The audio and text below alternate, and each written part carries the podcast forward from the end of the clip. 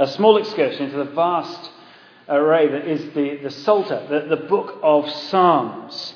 Um, it's easy to get lost and it's easy to be selective uh, in, uh, and move away from the more challenging areas. What I've tried to do as we've gone through uh, just a few from book one, book one is uh, Psalm 1 to 41, I've tried to just take a, a kind of representative sample of the book. Of course, we couldn't miss out Psalm 1 and 2. They act as the introduction to the whole of the 150 Psalms. And there we saw that as the psalm begins, that blessed is the one who, uh, and we saw it's the one who listens to the word of God. And, and, and we saw it's like being beside streams of living water and, and prospers as a result before God and in his eyes. Uh, and as a result, after that, we've seen a, a, few other psalms, songs mainly, we've been turning to. And we've had songs of uh, praise, songs of lament, songs of hope. Last week, we had that beautiful song, didn't we, of, of describing God as the shepherd of his sheep, pointing, of course, to the great shepherd, the Lord Jesus Christ. The greatness of the Psalms uh, for us, I think, as individuals, is really well summed up by that great reformer and scholar, John Calvin. He says, There's not an emotion of which anyone can be conscious that is not here represented as in a mirror.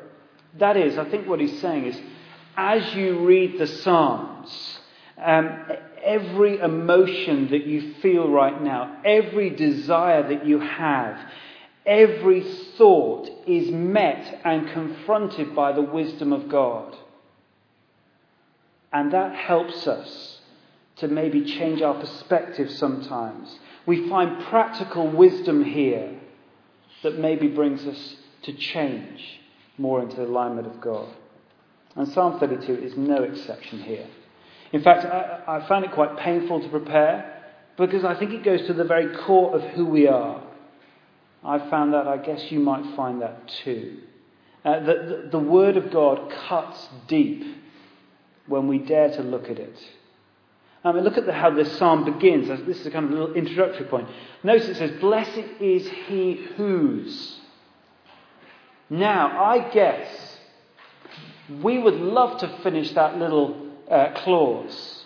We would expect that clause to be finished uh, by the people of Earlsfield with something like, Blessed is he whose finances are always plentiful, whose bank balance is always in the black, whose, um, you know, finances allow them, the bonus check allows them to put an extension, buy the car, get a deposit down on a house, whatever it may be. Blessed is he whose children are always well behaved. This is kind of more my realm, you know. Blessed whose children get a good education. That's the big one here around here. Blessed is he whose health is good, or at least health insurance is good. Aren't they the blessed ones? Uh, looking at what folks around us think of being blessed is actually very helpful, isn't it? And it's very helpful to us because it exposes actually what our idols are. But being blessed in the Bible is, is so much more complete A Blessedness is just an English language as we use it. It just simply means inspired, lifted up, provided for.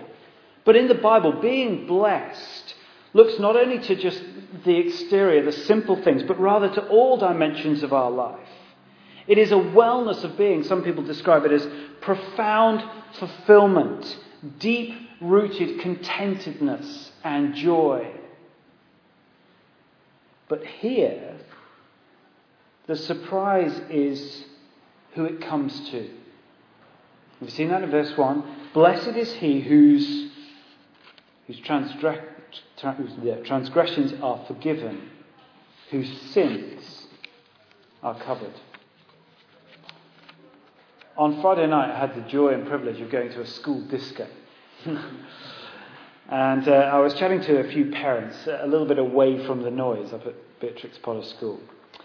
And the inevitable question comes as you get into kind of social gatherings, doesn't it? So, what do you do, Andy? And I said, Yeah, I'm a church minister. And after a few seconds, after I picked them off the floor after fainting and dropping all their drinks, um, uh, we kind of got into this quite long conversation for about an hour or so. And I, have been preparing, I had Psalm 32 in my mind. And I, I was asked by them, I said, So, what's the core of what you teach? You know, you teach the Bible. What's the kind of real core of what you teach, Andy? And I had the amazing opportunity to, for about 30 minutes of that conversation to explain the gospel to them. And that is a huge privilege and a joy. Uh, but I walked away realizing, and it was a very helpful lesson, that transgressions and sins, as we see in here in verse 1, the interesting thing is they are always covered. They are always covered. The question is who by and to what extent? It's interesting that David uses three terms for sin in, verse, uh, in the first five verses. Have you noticed those? Transgression, which literally means rebellion against God. Then he uses the sin word there, doesn't he? Which is a turning word in the Hebrew. It's saying, I'm turning away from God's will and way. And the third word he used comes in verse 5. Do you see it? Iniquity. It's another word for sin there. And that simply uh, means a kind of, it's actually a, a perversion uh, it, it's a disrespect for God. And basically saying it's every, David is saying it's everything. There's stuff you should have done that you didn't do, stuff that you didn't do that you should have done, and all those opposites and so on. Uh, and not just in action, but in thought and in motive, in deed. And the reason for all three words uh, that he uses there is that we can't squirm out of it. The blessed person, or the one who is profoundly fulfilled, is the person whose sin is in, in its entirety is covered in the whole of their lives. But the problem that came to my mind on Friday with those folks is I don't think many people realize how much they need to cover. Of course, David did, the writer of this psalm. And you remember the context of which he's writing this. Uh, he knows the shame of his own sin. Because he's done some pretty rough stuff with Bathsheba. Um, he should have known better. He should have kept away. His glance of seeing this beautiful lady in a bath as he's standing on the palace roof should have just turned away, but he kept on looking and fell for it. But that escalated, didn't it? and he got her pregnant. Then he had to kill her husband by sending Uriah to the front line as a kind of covering up. And he should have known better. But it took Nathan the prophet in 2 Samuel 12 to enrage David, telling him this little story of a rich man who uh, went and stole a little ewe lamb from a poor man's flock when he could have taken it from his own flock. And David was enraged at this story. He said, Surely this man deserves to die. How true. How true. Which is why he needs covering from that just punishment. But it took Nathan, this prophet, to turn to David with a bony finger and say, David, you are that man. You are that man. You deserve to die because of your sin. See, what David had done is he kept quiet about his sin. That's the context of what we're reading here. He suppressed it, he shoved it deep down inside himself, thinking it gone for good. What he'd done is he rationalized it. We do that very well, I think. I don't think he knew how much sin needed covering until that bony finger pointed at him and said, You are that man. And as I stood with that group of people on Friday night, I realized that they were doing just the same. And I think I do the same too. They didn't understand that their lives were rebellious by nature. Many of us do, do know that. So, what they were doing is they were rationalizing, they were suppressing. They clearly perceived a need for covering their sin as they saw it. But they believed that they could do it themselves. Just like all of us, I guess, to varying degrees. And see, what David is doing, he's saying from personal experience here that before an all seeing, ever perceiving God, the most fulfilled life, the blessed life, that belongs to the ones who have been deeply forgiven, deeply covered, completely covered by God, not themselves. So I'm going to take you through three points. Um, Firstly, in verses 1 to 4, I think David shows us, with a very traumatic personal example, firstly, the need for forgiveness. The need for forgiveness or covering. Secondly, we'll see the means of forgiveness, verses 5 through to verse 9. And then thirdly, the blessing of forgiveness in those last two verses. So, firstly, the need for forgiveness. We've had three words for sin. And surprise, surprise, we get three words for forgiveness. You see that? Forgiven, verse 1. Covered also in verse 1. And then also in verse 2, you get does not count against him. Now, let me just take you aside for a moment. When Jesus met a very cynical religious leader, Simon, in Luke chapter 7, he says the most remarkable thing to this. The, a woman was washing Jesus' feet with tears in her hair, and Simon's being cynical about this. Who is she to do that? And, and he says this The one who is forgiven little loves little. The one who is forgiven, forgiven little loves little. Uh, it's very much a mirror of what's going on here. David here is saying that the most compassionate, loving, fulfilled, blessed people in this world are those who have been most forgiven, whose sins are completely covered. Now, I guess there are all sorts of categories of people here. There are those of you who think you're perhaps a bit too good to be deeply forgiven in that way, completely covered. You just think, I can do it a bit on my own. But perhaps those of you, you maybe had a, had a tough life and you feel, I've just done some pretty awful things. I'm not good enough to be really, truly forgiven. And I guess there will be some of us here who know true, deep forgiveness from God. And we've accepted that. And do you know what the Bible's saying here? What David and God are saying here? Uh, we, we know the need we have for forgiveness, and we've completely got it through God. And the Bible is saying if we're one of those people, we are the happiest, most blessed, fulfilled people in the world. Of course, many people will say, I don't feel any guilt. I'll tell you, there was a few of those on Friday night with me. Um, I don't need forgiving. I'm okay.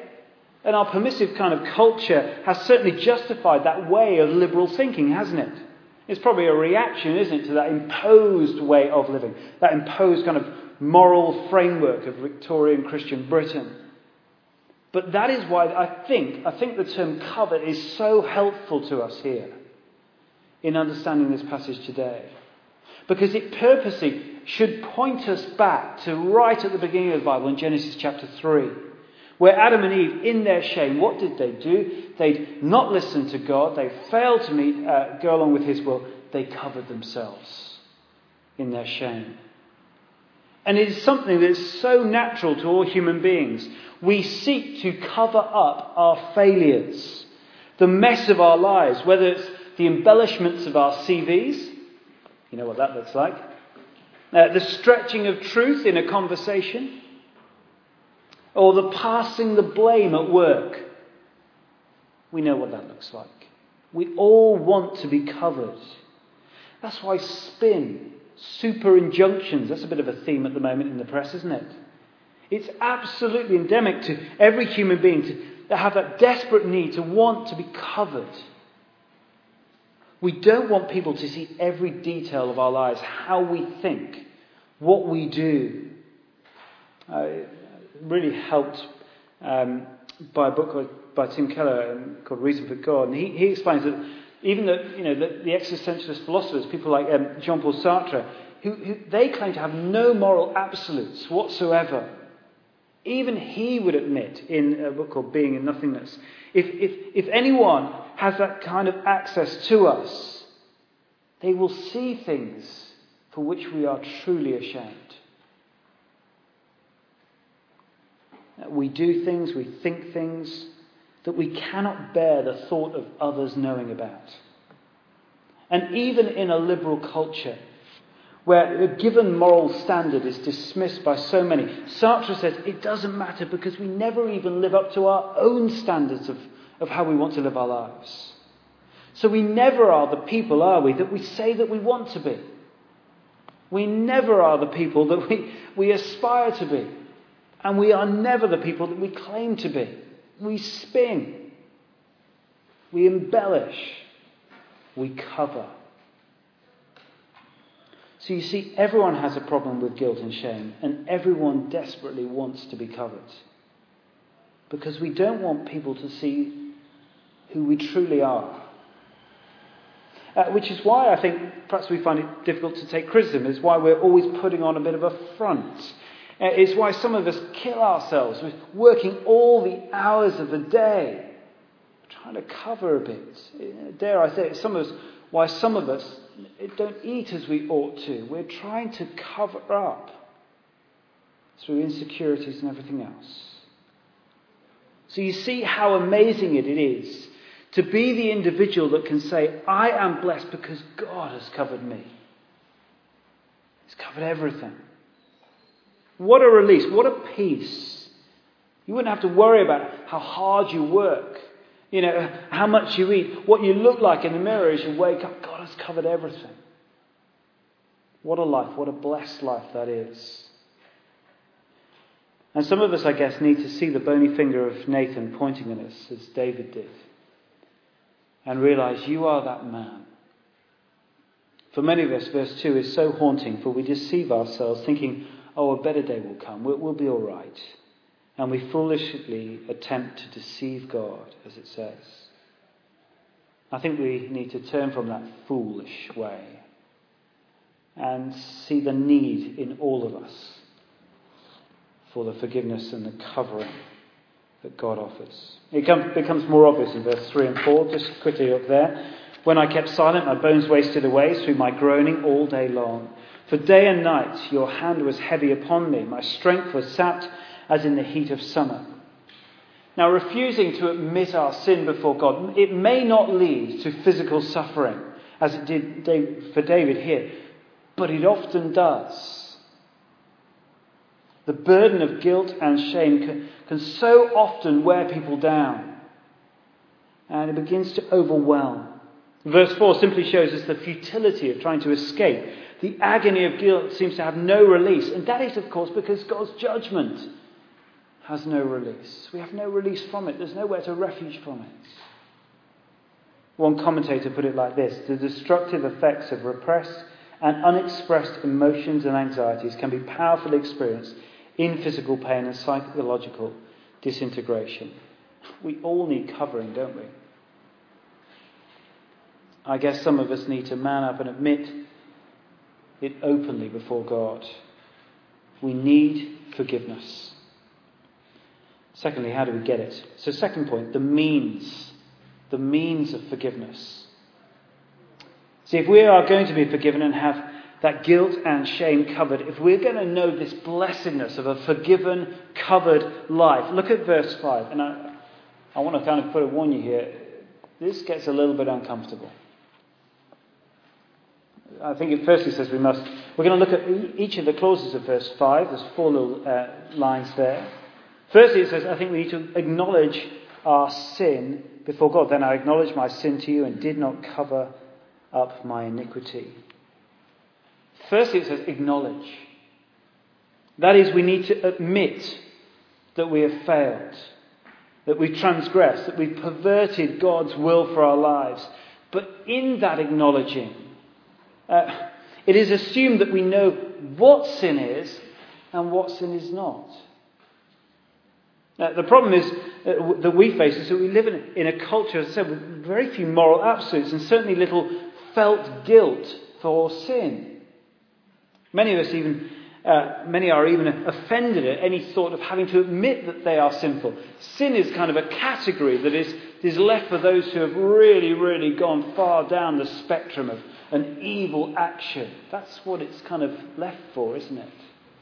We live in an age where the moral compass is manipulated by a very loud minority, but even now they are fearful of what precedents we are setting for a future liberalism in our society.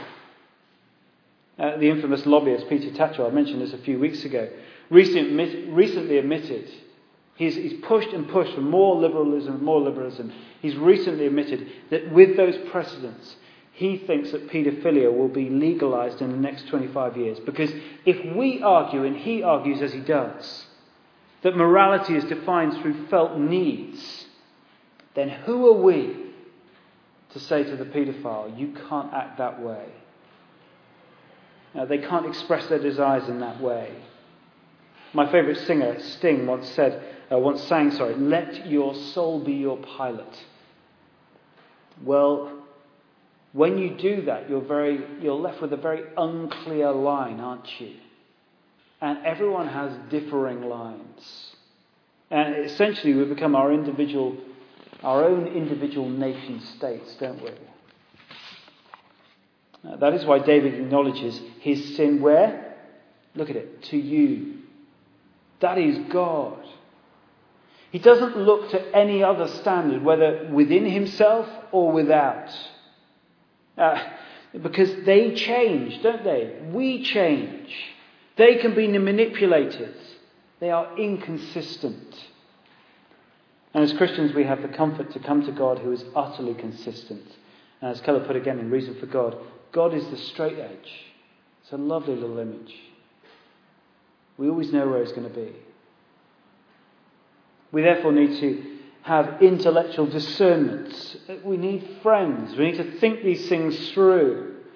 We need loved ones. And that is what a church family is for. That's what home groups are really, really for.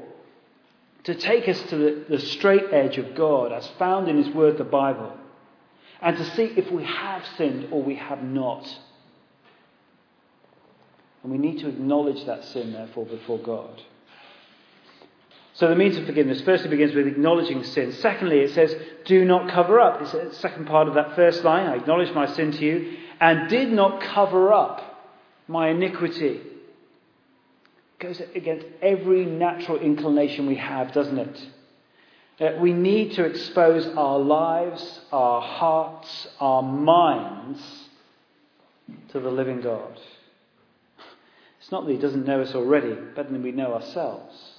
That's the irony of it, really. But rather, in not covering up, we become vulnerable. Sorry. It, in cover, it, yeah, in, in co- uncovering ourselves, and double negative there, that's ridiculous.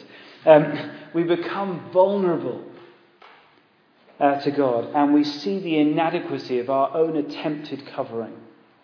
We see the futility of trying to cover up that iniquity.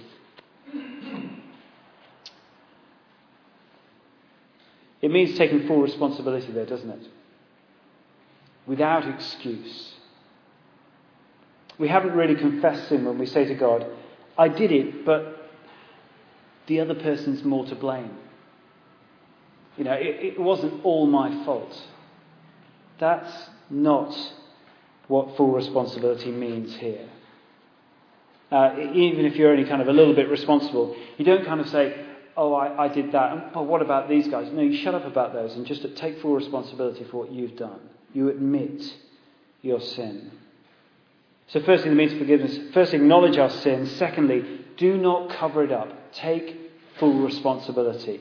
Thirdly, confess your sin to God. I said in that second sentence, I will confess my transgressions to the Lord, and you forgave the guilt of my sin. Now, the word confess literally means um, to say the same thing. Uh, one dictionary puts it this way to confess means to come alongside and to see things from the perspective of the one you have wronged. That's a kind of more uh, kind of understanding from the Bible there. And confession is literally a radical, it's a change of perspective for us, really, in our hearts and minds. And I was really challenged this week when thinking about this, because I don't know about you, but when I come and I, I want to confess to God, it, it usually goes something like this I'm sorry, God, that I have offended you. And then I go off and, and say why.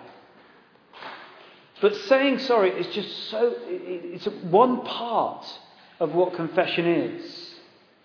Because uh, confession is to see it from God's perspective. So, for real, true, deep seated confession, it, it should sound something more like this Lord, I can't really imagine what it's like to, to create and sustain someone like, like me. To give me breath to breathe, the, the heart and the lungs to, yeah, to, to enjoy that. And, and I can't imagine what it must be like to give everything to someone, yet receive so little back. To be ignored day in, day out. Lord, I can't imagine how hurt you must be. but I'm trying to understand. And I'm really sorry. See, what we need to do when we confess, we need to change our perspective. See things the way that God sees it. The means for, to forgiveness firstly, acknowledge our sins. Secondly, do not cover up. Thirdly, confess our sin to God. And then fourthly, no forgiveness for the guilt of sin. No forgiveness for the guilt of sin. You see that in that second part of the second line. I said, I will confess my transgressions to the Lord, and you forgave the guilt of my sin. I don't know about you, uh, but I, I, well, have you confessed a particular sin again and again for years and years and seen very little change in your life? Are you still battling against that same sin? And have you said sorry for so long? Where is the transformation that you long for? Where's the blessedness? Uh, you still feel so trapped and burdened by that sin. Well, do you know the forgiveness of the guilt of your sins? We see at the end of that, that uh, verse 5. And literally, uh, that reads, that true confession, it leads to forgiveness. We see that in that second sentence. But the forgiveness of, it says the guilt of a sin, literally it's the sinness of the sin. It's the depth of the sin, the gravity of the sin. It works itself out in the following verses. We're going to skip a couple of verses as we're forgiven. Uh, David shows us that God wants to lead us, to instruct us, to teach us. And we go to verse 8 if you can. Says, I will instruct you and teach you in the way that you should go. I will counsel you and watch over you. See, God wants to lovingly lead his forgiven and covered people. And the contrast is made. He doesn't want us to be like a horse or a mule. That's a great illustration. It's verse 9.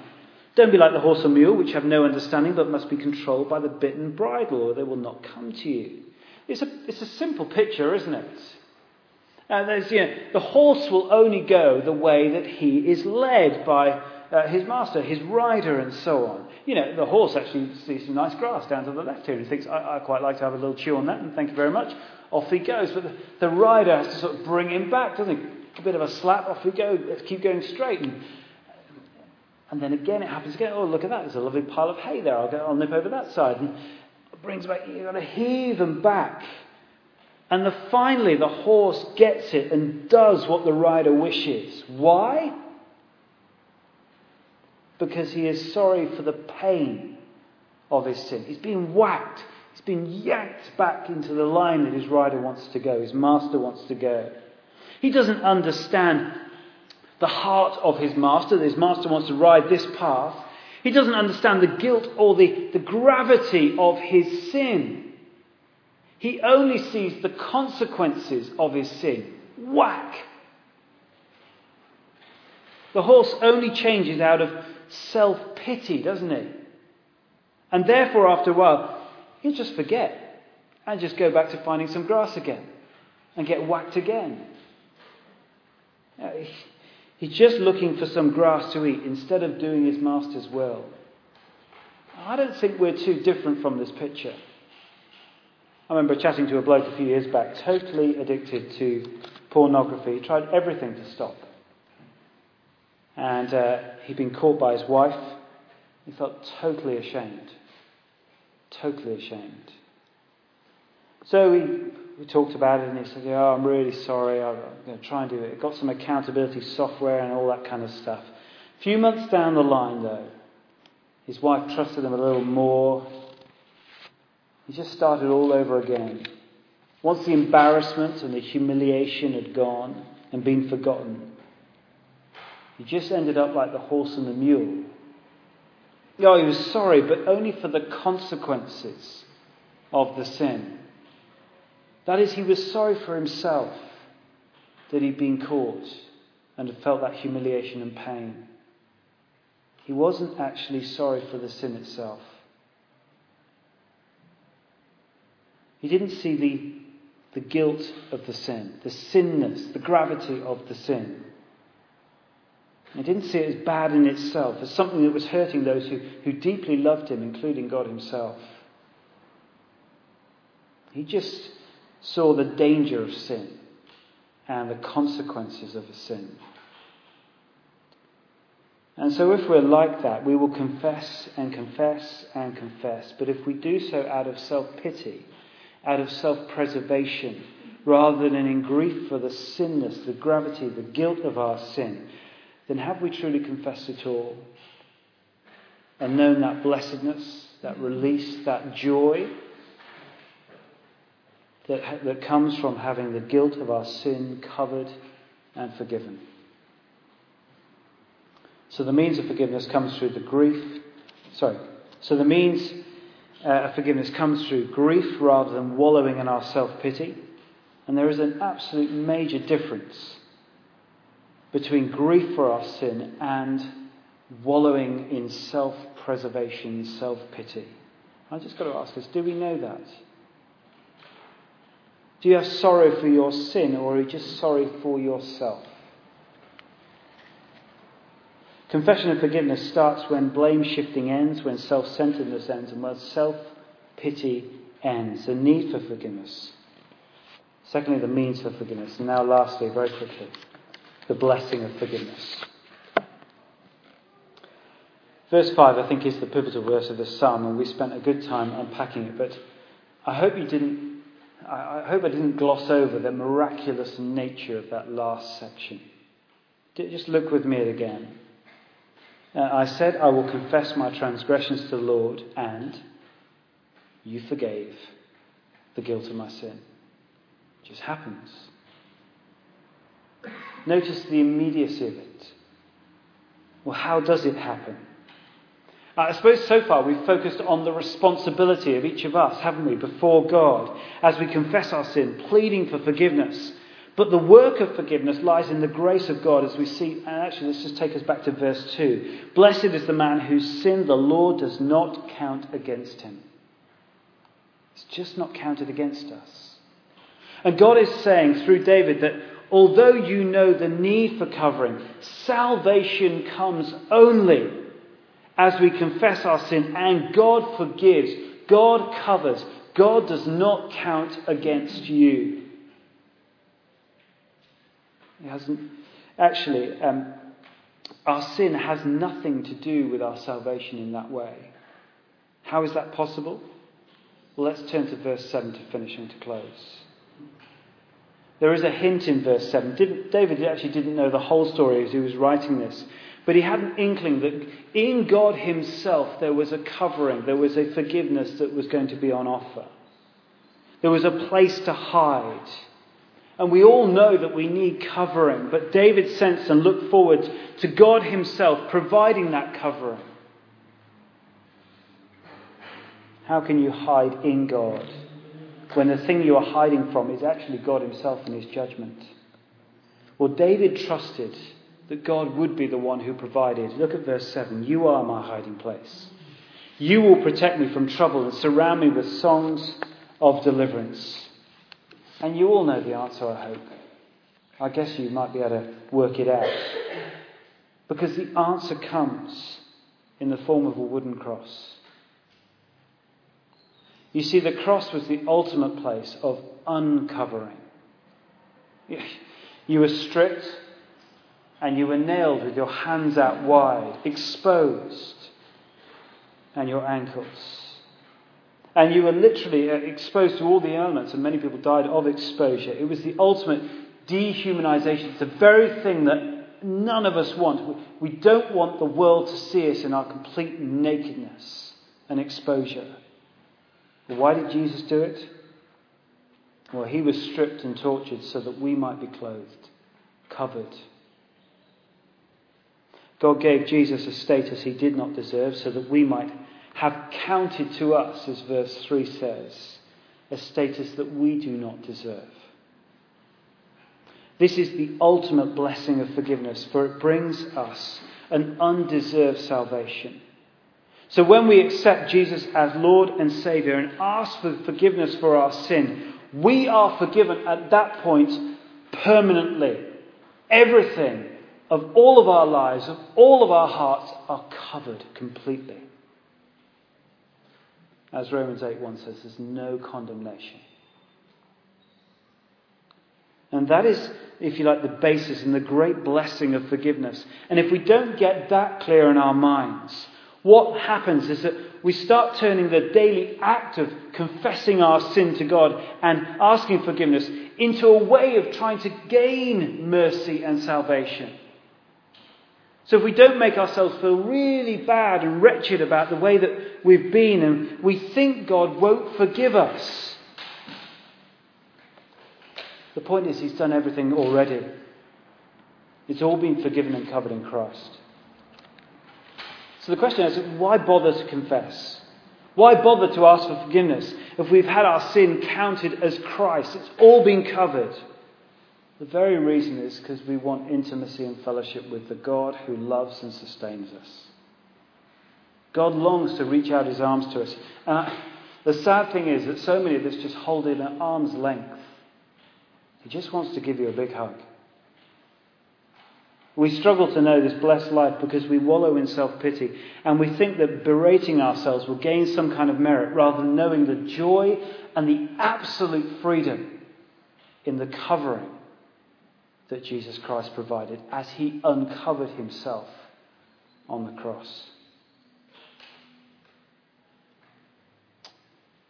Verse 10 says, Many are the woes of the wicked, but the Lord's unfailing love surrounds the man who trusts in him. The question is do you trust in Jesus? The one who took everything for you. If you do, you are safe, it says there. He surrounds you. So therefore, verse 11 Rejoice in the Lord and be glad, you righteous sing. All of you are upright in heart. I want to finish very quickly with just a question. It's an obvious one. Where's your hiding place? Where is your hiding place? See, if you try to hide in your own life, there's little good things that you do. If you cling on to the guilt of past sin, ashamed of honestly confessing it, if you walk around, oh, just a bit embittered by life, grumpy and all and such things, if you look at confession as a painful, traumatic, religious duty rather than a, a, an intimate blessing given by God to his children, if you actually quite like exposing others, if you aren't a, a, person that is easy to open up to and be weak in front of, if you are a harsh, judging person, let me graciously say to you, I think you're trying to cover yourself by uncovering others. So I think we need to get the joy of knowing Jesus as your hiding place the one who has completely covered you as he uncovered himself on the cross. I've been a, a, little while longer than I normally am. And I want us now to just spend one or two moments in quiet uh, and reflection uh, of what we've been learning. And I want you to honestly maybe look at verse 5. It's so critical and see whether you need to frankly and honestly confess your sin to God. So just a moment of quiet.